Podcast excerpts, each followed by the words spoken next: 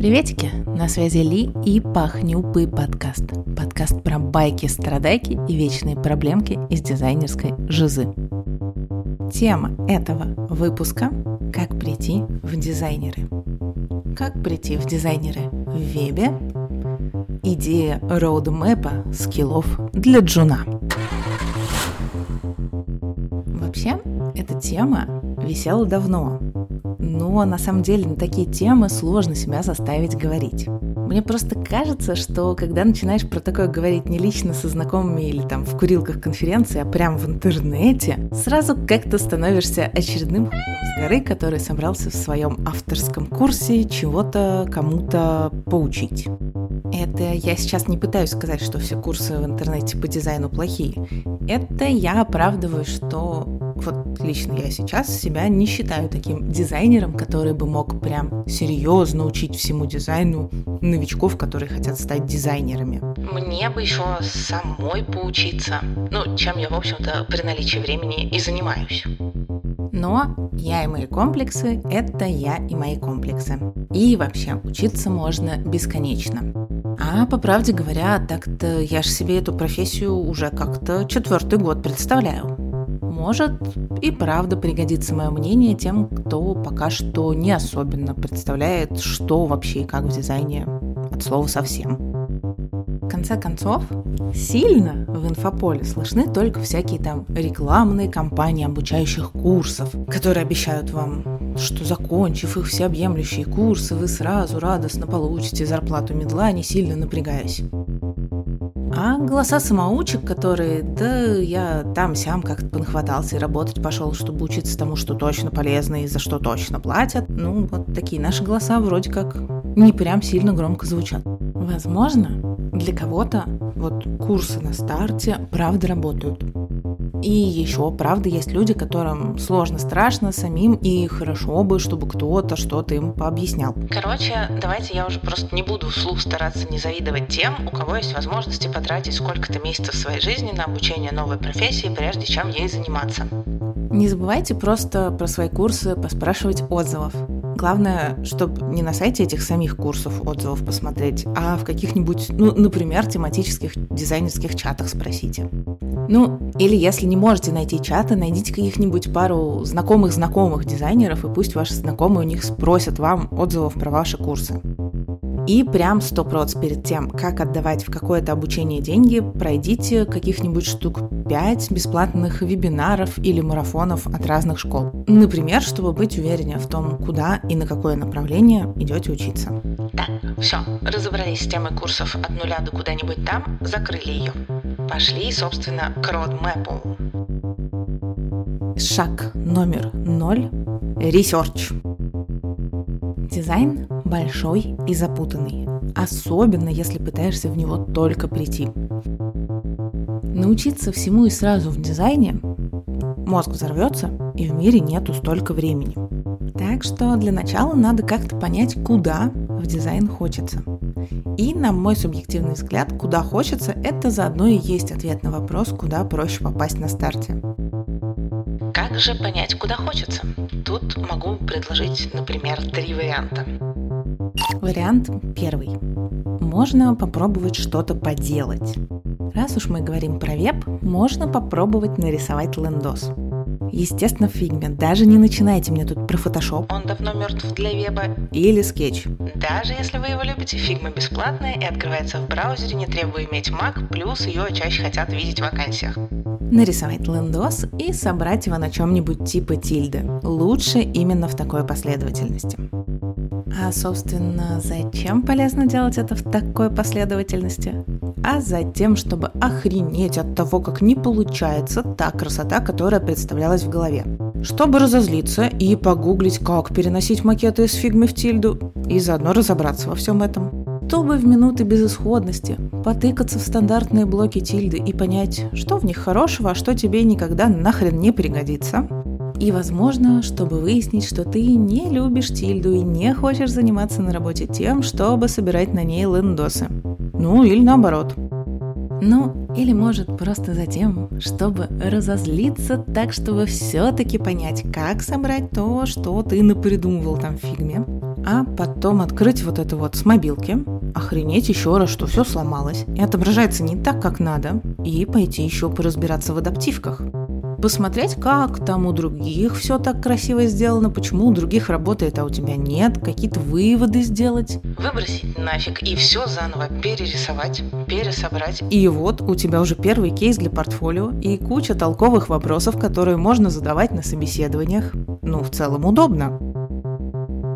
Вариант номер два. На самом деле, что-то поделать все равно придется. Рано или поздно ты от этого не отвертишься, портфолио тебе все равно нужно. Но, ну бывает, ну бывает. Сначала нужно пообщаться. Вариант номер два, собственно, про то, чтобы сначала пообщаться. Поговори с реальными дизами. Спроси их, чем они занимаются на своей работе, кем они себя называют и как они вообще к жизни такой пришли. Можешь еще им позадавать каверзный вопрос со звездочкой «А в чем разница между графическим дизайнером и UI-дизайнером?» Или другое с двумя звездочками. А в чем разница между веб-дизайнером и дизайнером интерфейсов? Ну и, в общем, сравнив истории нескольких дизов, можно прикинуть, в какую сторону звучит для тебя интереснее, ну и дальше что-то делать про это, как в варианте 1. И заодно вроде как должно стать сразу попонятнее, по каким ключевым словам искать интересные тебе вакансии. Вариант номер три. Вариант номер три, кстати, как раз про вакансии. Открывай портал с вакансиями и ищи вакансии дизайнеров в разных областях и с разными комбинациями сопутствующих слов. Что-нибудь типа продуктовый, UX, UI, графический, коммуникации и тому подобное. Смотри, какие слова в этих вакансиях внутри повторяются чаще всего. Особенно смотри, какие слова чаще всего повторяются в вакансиях, которые тебе интересны. Скорее всего, эти слова и есть те базовые скиллы, которые нужно будет освоить. Ну и дальше, вооружившись получившимся списком скиллов, надо идти что-то поделать на эту тему. Ну да, на мой взгляд, дизайнеру вообще часто стоит пойти что-то поделать. Да, главное помнить, что если, ну вот уже целый час ты сидишь и двигаешь пиксели туда-сюда, к решению твоя задача не движется, то кажется, что-то идет не так. И лучше тогда пойди сначала погугли, найди референсы и уже потом что-то поделай. В общем-то, допустим, шаг номер ноль мы вот как-то сделали. И все-таки выяснили, что веб нам нравится все-таки больше графики. Возможно, даже нам нравятся интерфейсы, но мы разумно предположили, что с веба вроде как проще начинать. И, возможно, мы даже выяснили, что веб нам нравится больше, чем мобилка. Хотя обычно почему-то все выясняют, что больше нравится мобилка, идут пытаться в мобилку.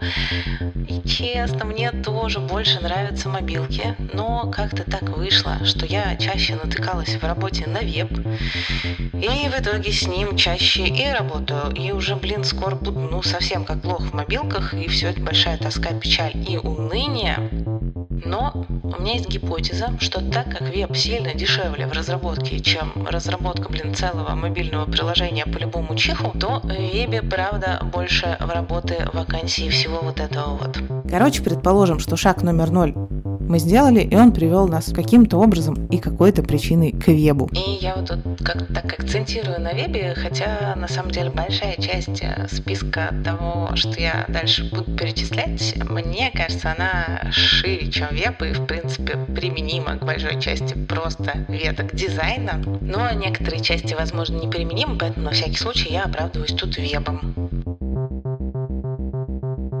И вот дальше, собственно, начнем шагать по нашему объявленному еще в теме роудмэпу скиллов для джуна-дизайнера. Фигма. У Фигмы офигенный бесплатный тариф, которым можно решить почти все проблемы на свете, если ты не в команде из толпы других человек. И Фигма очень дружелюбная. По Фигме миллион бесплатных обучалок на ютубе и везде, и обязательно попробуй разные плагины. И обязательно смотри обзоры на обновление своевременно. Внимание, запомни, никогда, у тебя никогда не должны получаться значения с вот этими вот десятыми либо сотнями после точки. Следи за этим. Следи, поставь пиксель perfect, что хочешь делай, не должны получаться у тебя значения с вот этими вот число, точка, десятичные либо сотые значения. И вообще лучше пользуйся четными или круглыми значениями. Вот какой-нибудь отступ в 13 пикселей – это скорее плохое решение, когда ты начинающий. Ставь уже вот честно 10 или 20 и вот без вот этих вот 13. Компоненты в фигме рулят, никогда не упуская возможность использовать компоненты и варианты. Погугли просто, как это работает, разберись и пользуйся. Автолейауты просто нужны, факт, оправдания не принимаются, тоже просто погугли, разберись и пользуйся. И, блин, заведи привычку нормально называть слои и не плодить в них помойку еще вот на старте своего пути в дизайне. Иначе это будет бесконечный круг страданий, потому что чем дальше, тем тебя будет больше бесить и помойка, и тратить время на то, чтобы переучиться, чтобы не была помойка. Еще будет бесить, что периодически фидбэки на какой-нибудь отказ в офере тебе будут вот эту грязюку и мусор в слоях приводить как аргумент, почему тебе отказывают в офере. Это тоже будет бесить. Короче, просто заведи привычку с самого начала не мусорить. Прототипирование. Мне кажется, что вот отдельный инструмент, какую-нибудь программу для прототипирования хотят либо под исследователей, когда команда большая есть исследователи, им очень надо. Либо, если просто все в компании прототипировали еще при динозаврах на заре времен и с тех пор вот привыкли, так и работают. Вот мое мнение, что если будет надо, отдельный инструмент выучишь за неделю уже на работе и хрен бы с ним. А вот что надо выучить, это прототипирование в фигме. Чтобы все скроллилось, кликалось, и ради ховера на кнопке тебе не нужен был отдельный целый экран прототипа. Ну и прототипом себя же легче проверять, чем каким-то просто плоским макетом. Интерфейсные анимации. Ну, тут все просто. Хотя бы простые интерфейсные анимации тебе надо как-то представить, как делать. Просто найди туторы и представь. Не злоупотребляй smart animate ом, у разработчиков нет smart animate а, им это не поможет, а вот тебе свои какие-то косяки в сборке макетах и то, что что-то сдвинулось на 2 пикселя, это помешает увидеть. Но если будет очень грустно, ну что делать, включай smart animate и учи туторы по smart animate у. Они прикольные, веселые, красивые, с ними весело и задорно. Лучше так, чем вообще никак. Интерфейсная анимация – это хорошо и полезно.